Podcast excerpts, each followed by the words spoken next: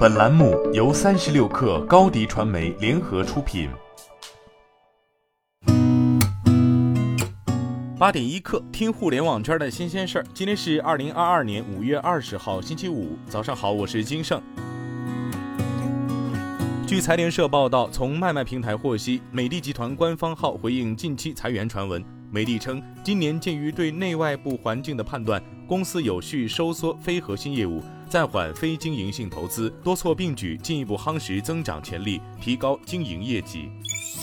据中国基金报报道，5月17号，绿驰汽车科技集团有限公司被上海市青浦区市场监督管理局吊销营业执照，原因是公司成立后无正当理由超过6个月未开业，或者开业后自行停业连续6个月以上。事实上，早在2020年，绿驰汽车就被曝拖欠员工薪水，公司已基本处于瘫痪状态。绿驰汽车曾表示，经过首轮、B 轮、C 轮总计约100亿元的融资之后，将会于2021年至2022年完成上市。但截至目前，绿驰并未量产过任何一款车型。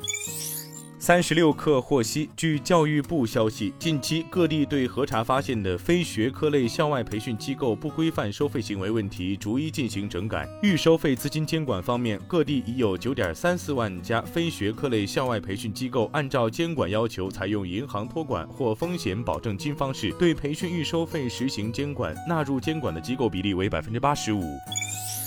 据澎湃报道，中国民航局官网日前发布2021年民航行业发展统计公报。公报指出，2021年新冠肺炎疫情对民航运输生产影响的深度和持续性超出预期。据初步统计，2021年全行业累计实现营业收入7529.2亿元，比上年增长21.5%，亏损842.5亿元，比上年减亏187.1亿元。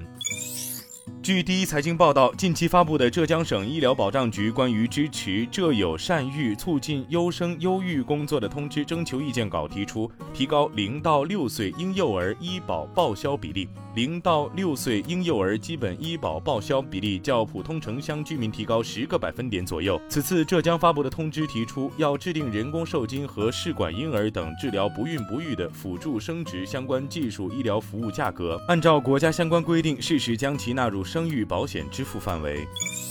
据证券时报报道，昨天长城汽车 A 股尾盘大幅拉升，冲击涨停，股价较低位反弹超 60%。 消息面上，有市场传闻称，长城汽车或将收购福建新龙马汽车的龙岩工厂。长城汽车内部人士回应，暂无可发布消息。当日长城汽车报收每股 35.76 元，涨幅 6.21%。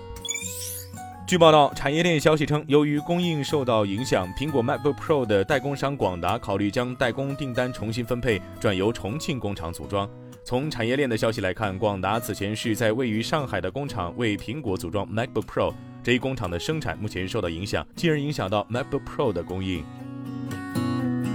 今天咱们就先聊到这儿，我是金盛，8点1刻，咱们下周再见。